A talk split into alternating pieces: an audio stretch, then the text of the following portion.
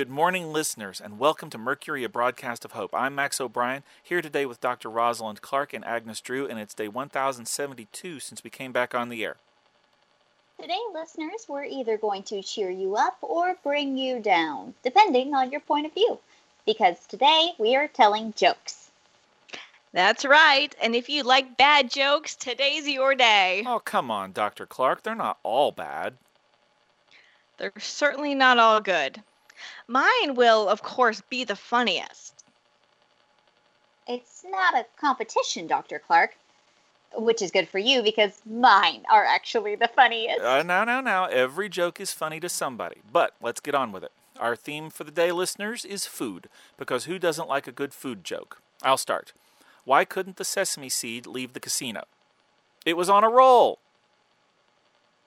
As I said, not all of them are funny. Here's a good one How much room is needed for fungi to grow? As much room as possible. Oh, yeah? What do you call a fake noodle? An impostor. I had a friend once who thought he was so smart. He told me an onion is the only food that makes you cry. So, what did you do? I threw a coconut at him. Ouch.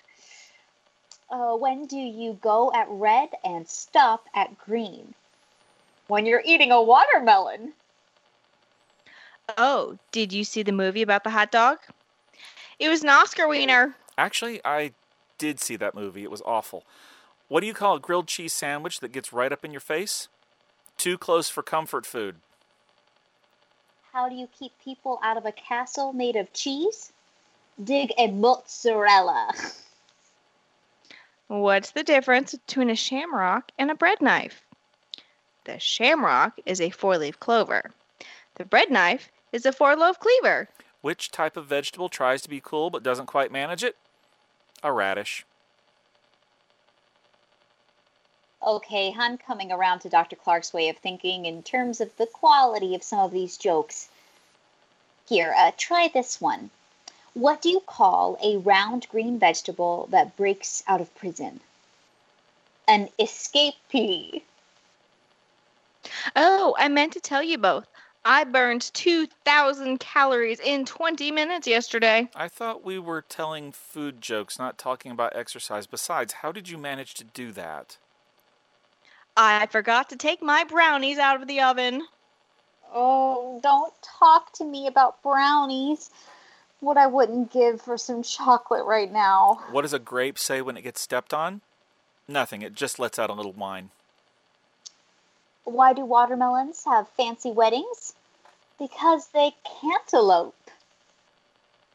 Those weddings are very emotional.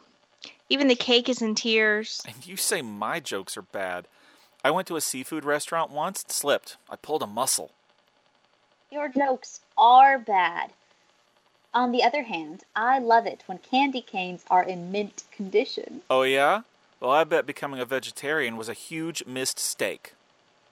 I actually don't miss steak a bit. Anyway, I was going to grow an herb garden, but I couldn't find the time. Did you hear the one about the greedy peanut butter? No. Never mind. I'm not telling you. You might spread it. What's orange and sounds like a parrot? A carrot. How fast is milk? It's pasteurized before you know it. What kind of socks do you need to plant asparagus?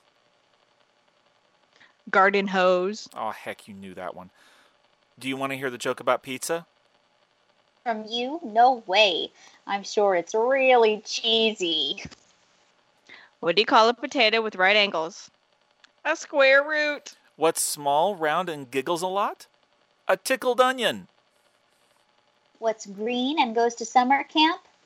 A Brussels sprout. What was the snowman doing in the vegetable patch? Picking his nose. Gross. How do you turn soup into gold? Add 14 carrots. What's a turkey's favorite dessert?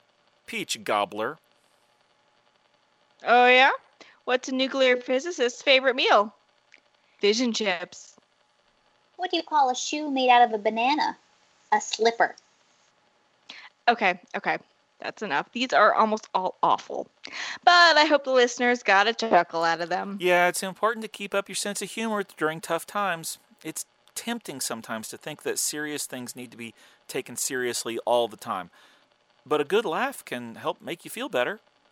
If you didn't get a good laugh from any of these, then we're sorry. But send us your favorite food joke and we'll get it on the air.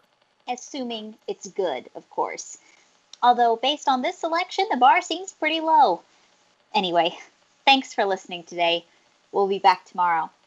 For Mercury, a broadcast of hope, this has been Agnes Drew, Max O'Brien, and Dr. Rosalind Clark. Take care of each other.